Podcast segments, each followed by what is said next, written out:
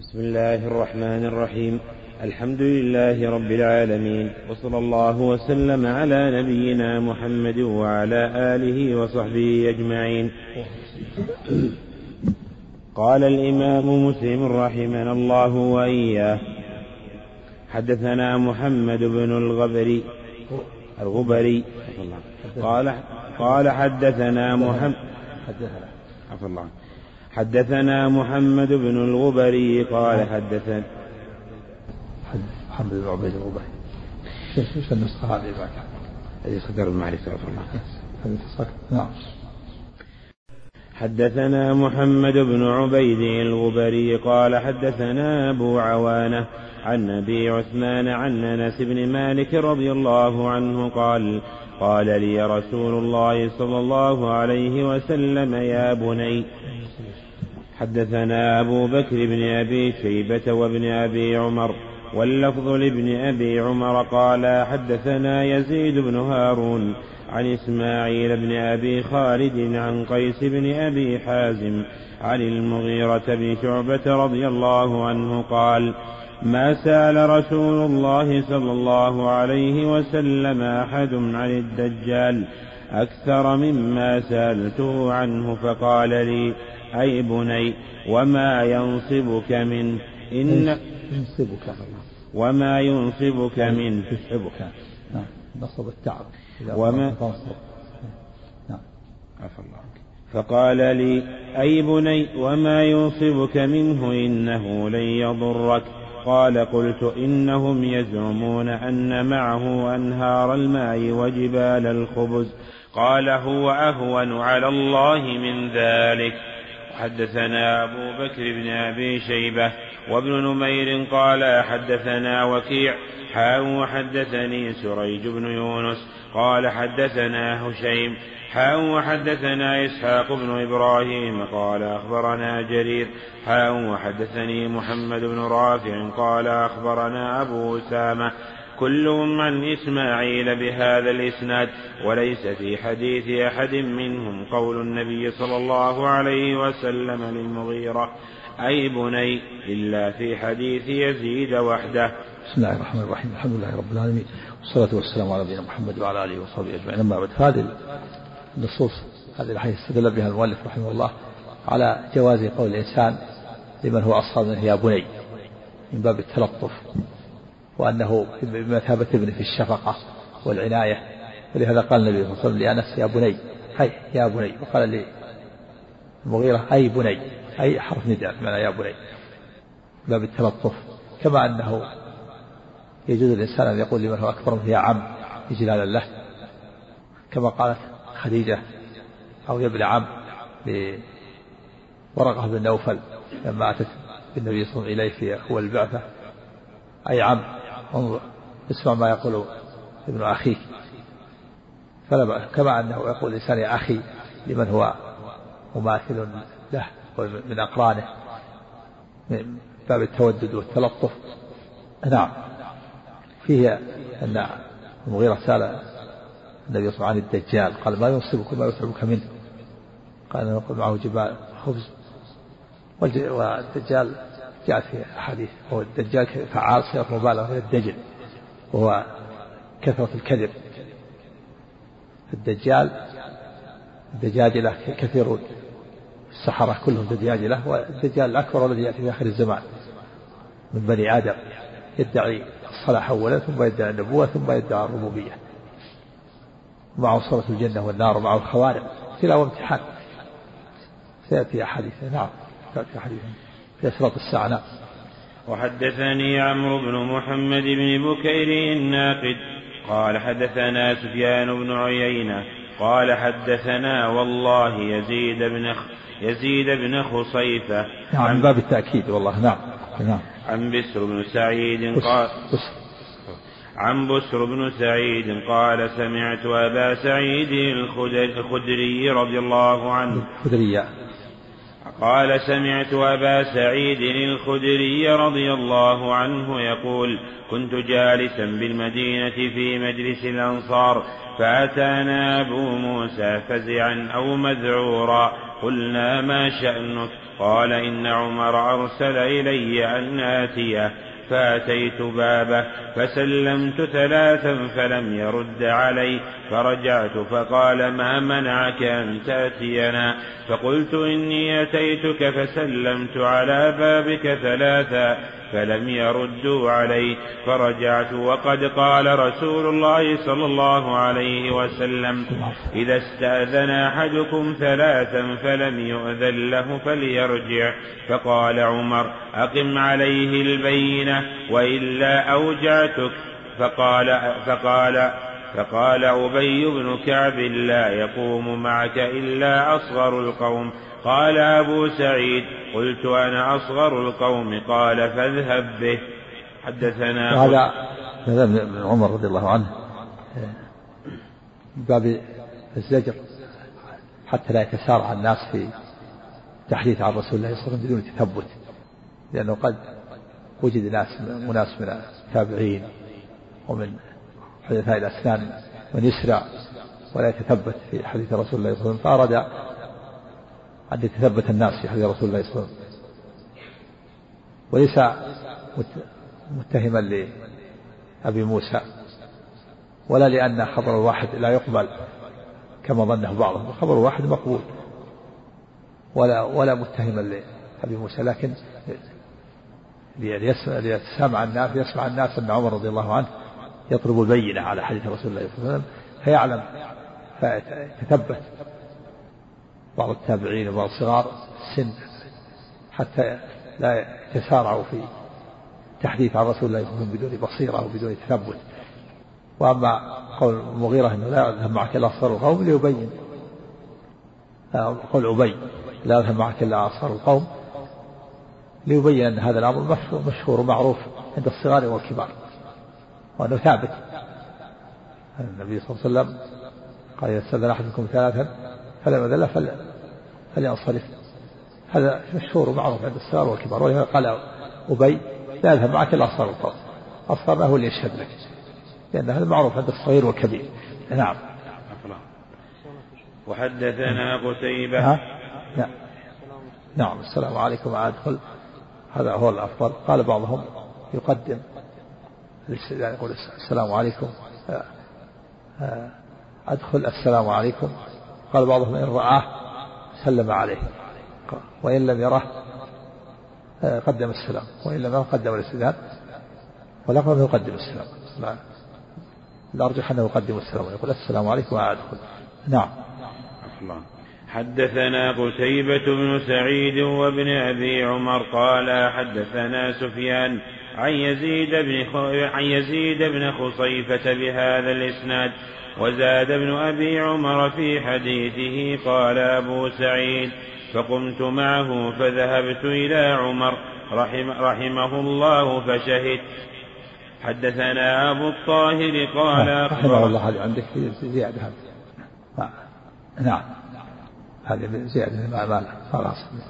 نعم.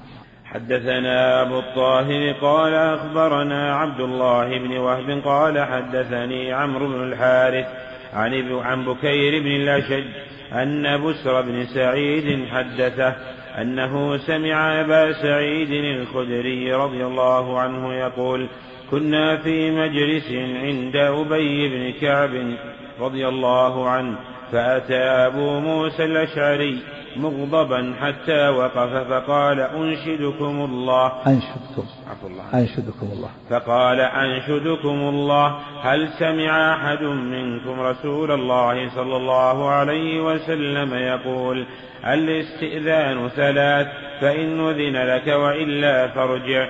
قال أبي وما ذاك؟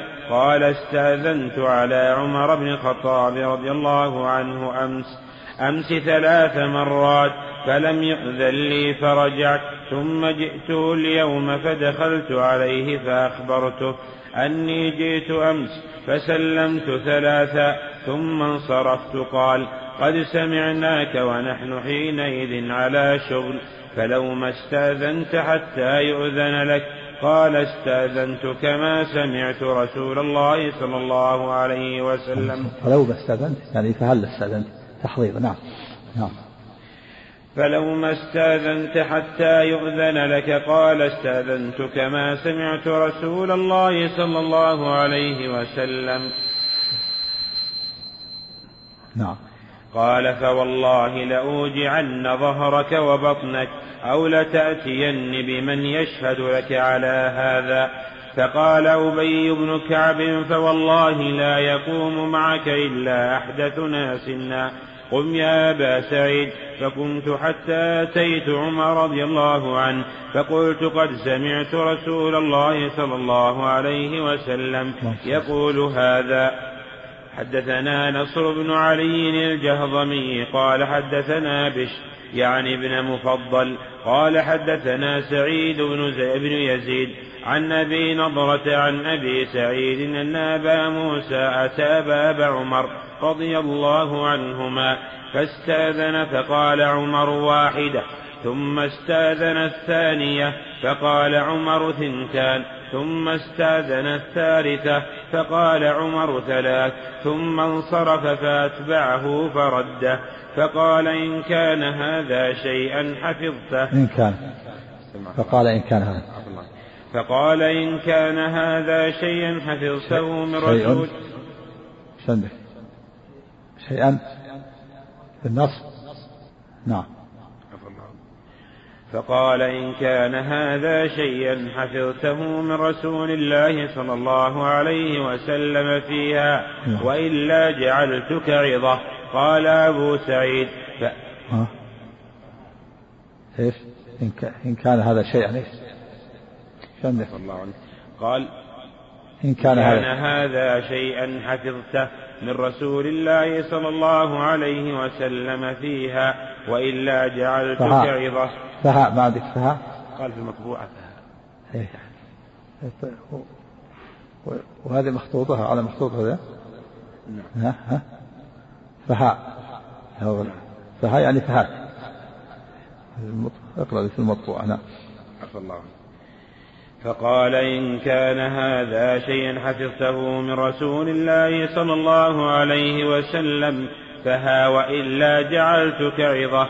قال أبو سعيد فأتانا فقال ألم تعلموا أن رسول الله صلى الله عليه وسلم قال الاستئذان ثلاث قال فجعلوا يضحكون قال فقلت أتاكم أخوكم المسلم قد أفزع تضحكون انطلق فأنا شريكك في هذه العقوبة فأتاه فقال هذا أبو سعيد يا يا حكم تعجب تعجب من فزع يا أبي موسى مع قوة حجته. حجته قوية ومع ذلك فزع لأن عمر رضي الله عنه مهيب. ولهذا قال أبو سعيد انطلق أنا شريك لك في العقوبة. إذا عاقبت معك شريك في العقوبة. إن لأن هذا الشيء ثابت عن النبي صلى الله عليه وسلم. نعم. عفى الله. نعم. إذا غلب على ظن لابد يسمع لابد يسمع. لابد ثلاثة يسمع. نعم. إذا ظن غلب على ظنه يعتبر لاغية ما كان نعم. حدثنا محمد بن المثنى وابن بشار قال حدثنا محمد بن جعفر قال حدثنا شعبة عن أبي مسلمة. وهذا يدل على هذا أدب من الآداب الإسلامية. والله تعالى يقول في كتابه العظيم يا أيها الذين آمنوا لا تدخلوا بيوتا غير بيوتكم حتى تستأنسوا وتسلموا على أهلها. حتى تستأنسوا تستأذنوا. لابد من الاستئذان والسلام. حتى وتسلموا على أهلها. وفي هذا الحديث ثلاث. فإذا لك وإلا فارجع. بعض جهله تجده بسبب جهله يقف عند الباب ويؤذي. حتى بعضهم يطرق الباب أكثر من ثلاثين مرة. ما هذا الإزعاج ثلاثين مرة بعضهم يستمر. يعني بالقوة غصب. الناس لهم حاجات. لهم له لهم حاجات قد لا لا لا يستطيع المقابلة في هذا الوقت. قد يكون مريض قد يكون في الحمام قد يكون مشغول قد يكون عنده شيء لا بد منه. قد يكون طالب علم يحضر قد يحضر بحث أو مدرس يحضر درس. ما ما يريد المقابلة في هذا الوقت. ما تؤذي. حتى قال الله تعالى وإن قيل لكم ارجعوا فارجعوا هو أزكى لكم. حتى إذا قيل ارجع يرجع مطمئن. مرتاح البال وإذا قيل لكم ارجعوا فارجعوا هو أزكى لكم. والله بما تفعلون عليم. وإن قيل لكم ارجعوا فارجعوا هو أزكى لكم. وبعض الجهال كثير هذا واقع كثير الآن. يجلس يدق الباب يضرب الجرس عشر مرات خمسة عشر مرة بعضهم يستمر. يجلس نص ساعة عند الباب يجلس ساعة بعضهم يجلس عند الباب. حتى حتى يخرج ما في داعي له هذا كله بسبب الجهل. يستأذن ثلاثة حتى ينصرف ولا يأتي يتعرض له في وقت آخر يجده في المسجد ولا في العمل ولا في البيت. شوف الوقت المناسب. أما يؤذي هذا الأذى يقف عند الباب. هذا المدة الطويلة وهذا الإيذاء. كل هذا مخالف للسنة. الاستئذان ثلاث فإذا لك وإلا فاصل ارجع أو إذا لم يرد عليك أحد ارجع بدون إيذاء نعم. الله نعم. نعم كذا. مثل هذا. نعم. استئذان نعم. حدثنا محمد بن المثنى وابن بشار قال حدثنا محمد بن جعفر قال حدثنا شعبة عن أبي مسلمة عن أبي نضرة عن أبي سعيد حاء وحدثني أحمد بن الحسن بن خراش قال حدثنا شبابة قال حدثنا لكن بعض الناس أعمى لا يريد إلا قضاء حاجته. والإنسان بشر له له عوارض قد يكون متعب ما يستطيع قد يريد أن ينام ولا يستطيع المقابلة في هذا الوقت. قد يكون مريض قد يكون عنده مريض قد يكون له موعد قد يكون عنده آه، موعد في في في مكان ما يريد أن يقضي هذه الحاجة قبل أن يذهب وهذا يريد يأخذ وقته. فلا ينبغي الإنسان إذا كان على غير موعد أنه يعمل هذا العمل. لكن هذا بسبب الجهل. هذا يفعل في هذا الزمن كثير. نعم. نعم.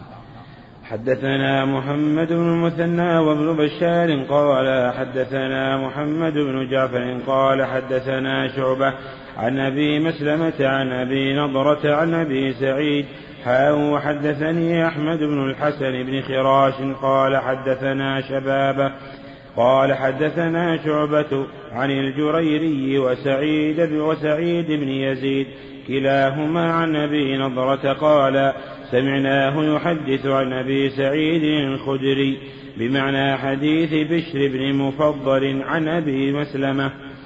حدثني محمد بن حاتم قال حدثنا يحيى بن سعيد القطان عن ابن جريج قال حدثنا عطاء عن عبيد بن عمير أن أبا موسى استأذن على عمر ثلاثة. عمر. أن على عمر. أن أبا موسى استأذن على عمر ثلاثا فكأنه وجده مشغولا.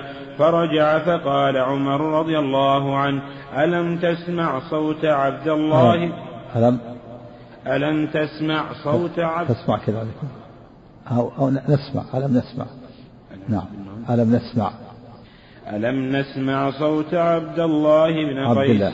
عبد الله. لا تغلق سيبويه نعم. ألم نسمع صوت عبد الله بن قيس إذنوا له فدعي له فقال ما حملك على ما صنعت؟ قال إنا كنا نؤمر بهذا. قال لتقيمن على هذا بينة أو لأفعلن. فخرج فانطلق إلى مجلس من الأنصار فقالوا لا يشهد له لا يشهد لك على لا يشهد. لا يشهد لك لا يشهد لك على هذا إلا أصغرنا. فقام أبو سعيد فقال كنا نؤمر بهذا. فقال عمر رضي الله عنه خفي علي هذا من أمر رسول الله صلى الله عليه وسلم ألهاني عنه الصف بالأسواق. يعني المعاملة بالتجارة وطلب الرزق ذهاب إلى الأسواق والبيع والشراء. ألهاني أشغلني فاتني الحديث. يشتغل بالدنيا ويشتغل بالتجارة يفوته شيء من الدروس العلمية والمجالس. نعم. فات عليه الحديث هذا سبب انشغاله بالأسواق والبيع والشراء وطلب الرزق. قد يكون محتاج طلب الرزق. كذلك الأنصار يشتغلون بحروثهم ومزارعهم. نعم.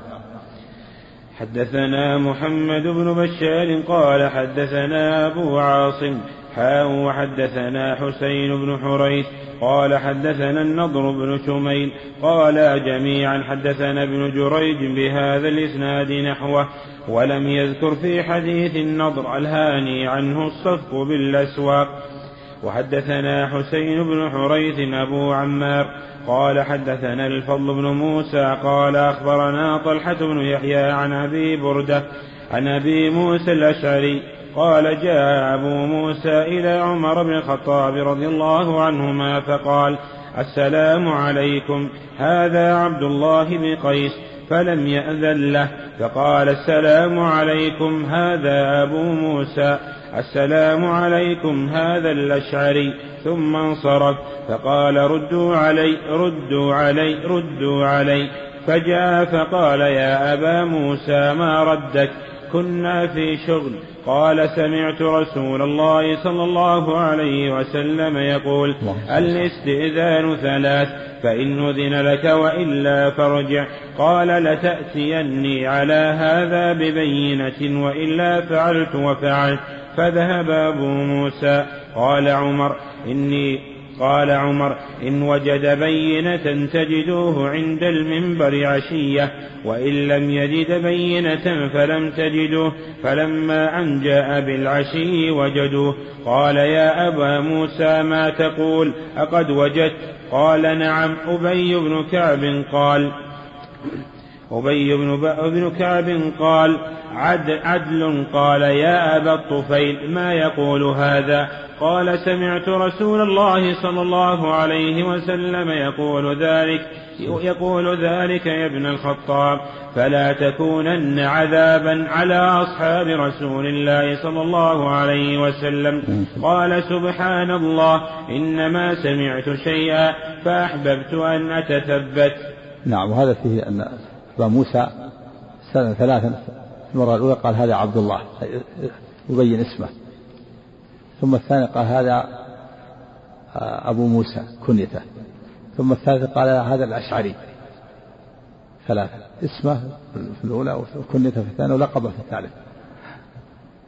وفيه الطفيل الطفيل كنية كنية كنيته كنية نعم كنية أبي. وله كنية الأخرى وهو أبو المنذر كما سيأتي. فلعل له كنيتان لأنه جاءت تكنية أبي المنذر وأبي الطفيل. وفيه أن أن أبي قال لعمر لا تكن عذابا على أصحاب محمد صلى الله عليه وسلم. فقال عمر إني أريد أن أتثبت. أريد أن أتثبت. يعني أنه لم يتهم لكن يريد أن يتثبت ويعرف الدليل. نعم. إيه. أرسله. يحتمل أنه أرسل أبو سعيد وأنه أتى بعد ذلك نعم.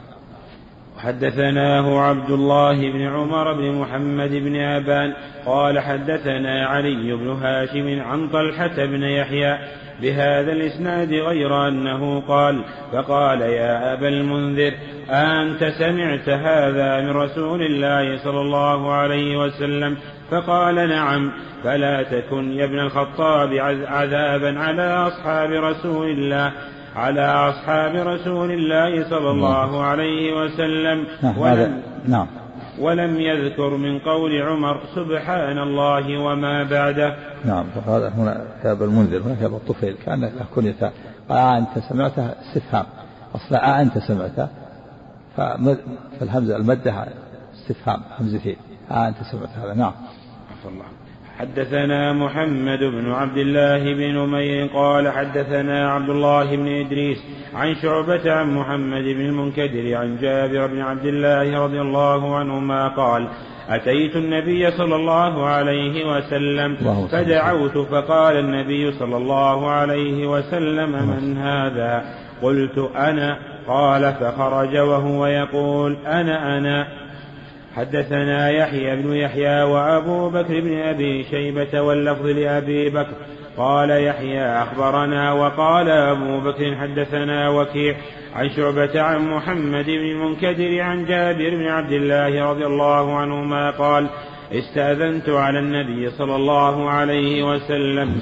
فقال من هذا؟ فقلت أنا. فقال النبي صلى الله عليه وسلم أنا أنا.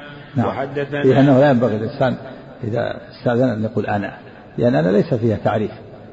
لا يزال فيها إبهام. كل واحد يقول أنا ولكن يسمي نفسه. يقول أنا فلان أو يقول أبو فلان. مثل لما استأذنت أم هانئ والنبي صلى الله عليه وسلم يغتسل يوم الفتح. جاءت وسلم قال من هذا؟ قالت أنا أم هانئ. وكما قال أبو موسى الأشعري لما استأذن قال هذا عبد الله. والمرة الثانية قال هذا أبو موسى المرة الثانية هذا الأشعري. يعرف الإنسان بنفسه استاذن الباب يقول ما يقول أنا ولهذا كرر قال أنا أنا كالكاري لذلك. يعني ما ما تفيد تعريف لا يزال مبهم ما يعرف من هو من هو المستأذن. لكن سمي نفسك أنا فلان أو أبو فلان. كما سمى نفسها أبو موسى الأشعري. نعم. وحدثناه إسحاق بن إبراهيم قال حدثنا النضر بن شميل وأبو عامر العقدي حاء وحدثنا محمد بن المثنى قال حدثني وهب بن جرير حاء وحدثني عبد الرحمن بن بشر قال حدثنا بهز كلهم عن شعبة بهذا الإسناد وفي حديثهم كأنه كره ذلك. وحدثنا يحيى بن لا, لا, شك أنه كره ذلك ولا لما كره كان أنا. نعم. وحدثنا يحيى بن يحيى. دل على أنه يكره الإنسان يقول أنا أنا. لأنه ليس فيه تعريف. أنت جئت جئت إليه بس تستأذن لابد أن يعرف من أنت. لابد أن تعرف بنفسك. نعم. ها؟ نعم. نعم هذا. نعم. نعم. حدثنا يحيى بن يحيى ومحمد بن رمح قال أخبرنا الليث واللفظ ليحيى. حام وحدثنا قتيبة بن سعيد قال حدثنا ليث عن ابن شهاب عن سهل بن سعد الساعدي أخبره أن رجلا اطلع في حجر في باب رسول في جحر. جحر. أن رجلا اطلع في جحر في باب رسول الله صلى الله عليه وسلم. الحجر يعني المكان الذي يكون فيه الإنسان. جحر مثل جحر. الحجر.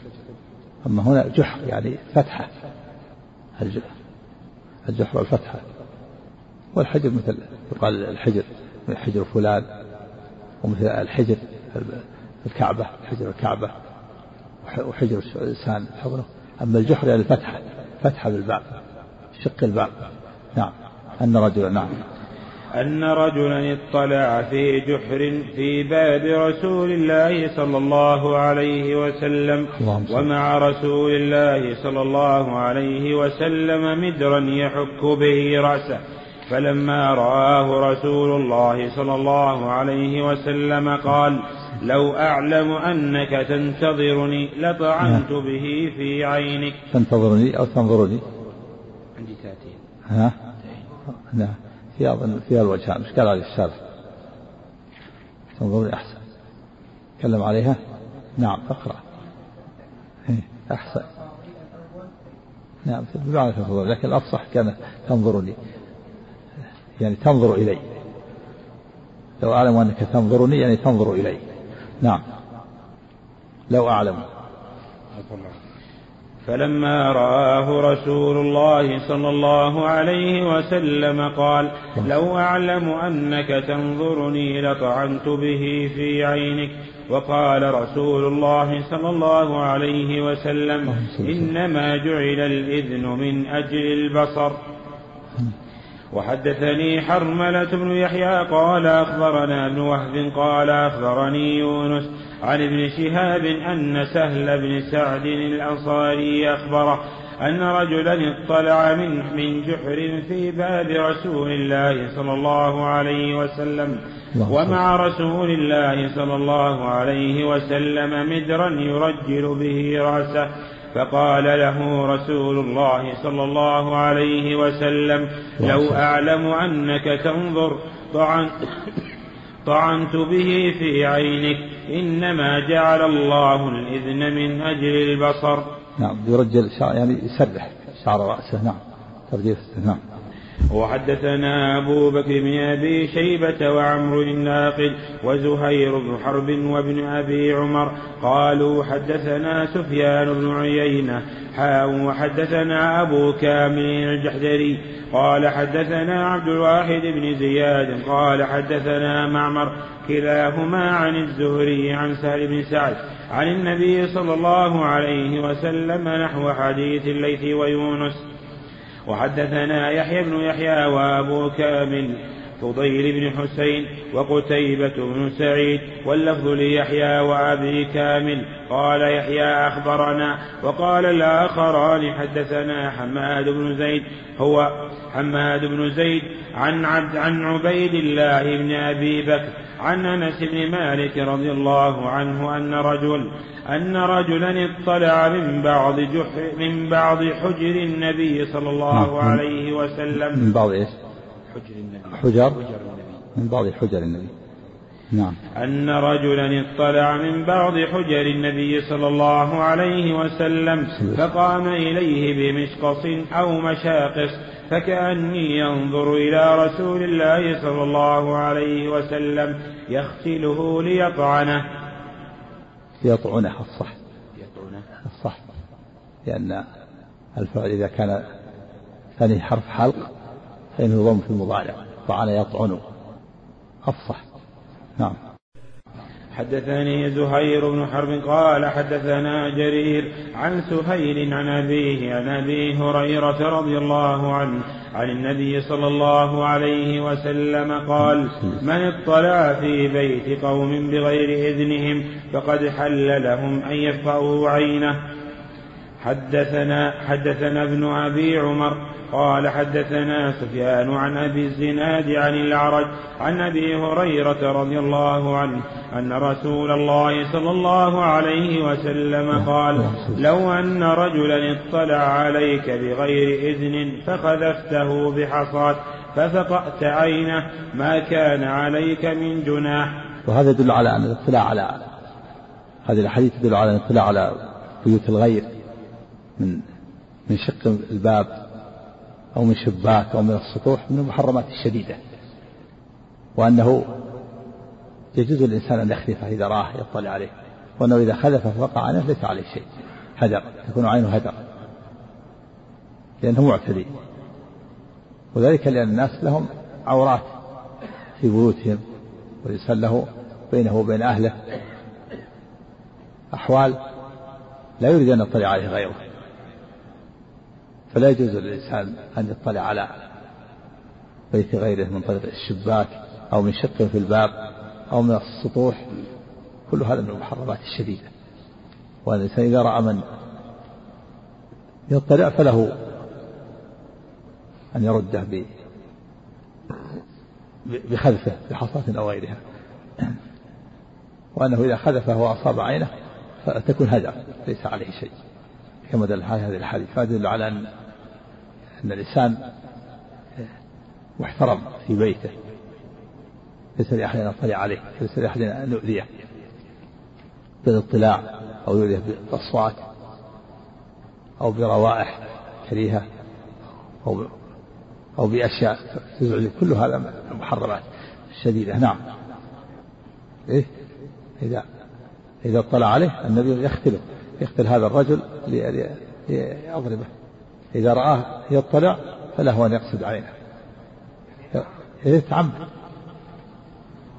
لماذا يختل يختل لماذا؟ يريد أن يفقع العين التي تطلع التي تنظر. ليس المراد أنه يضرب في حصات صغيرة مع جسمه ما تأثر.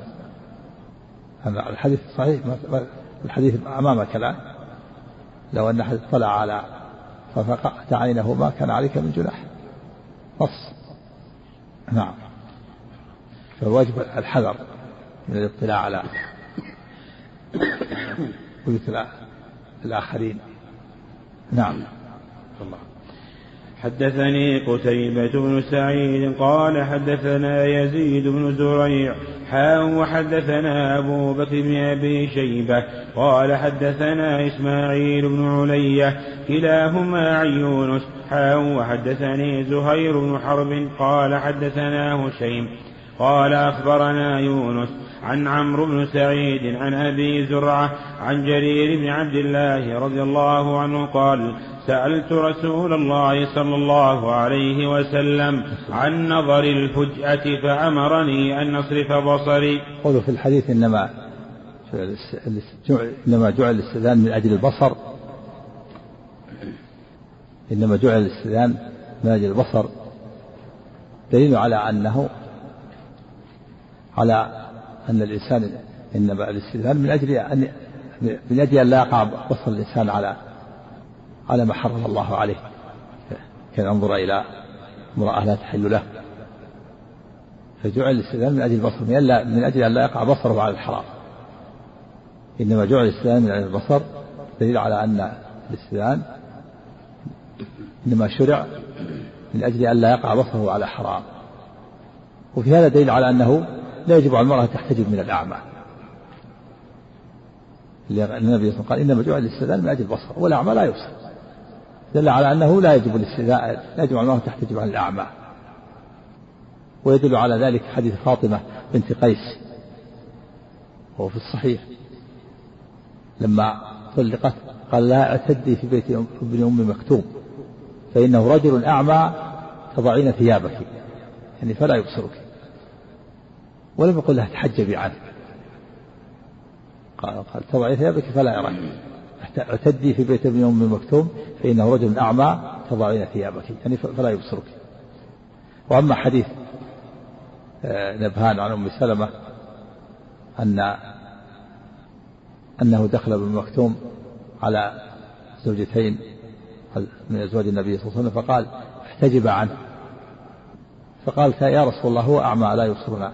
قال أفعم بأواني أنتم ألست ما تبصر عنه فهذا الحديث من رواية نبهان عن أم سلمة ونبهان قال فيه الحافظ التقريب إنه مقبول. والمقبول لا يقبل حديثه إلا إذا وجد له تابع أو مشاهد.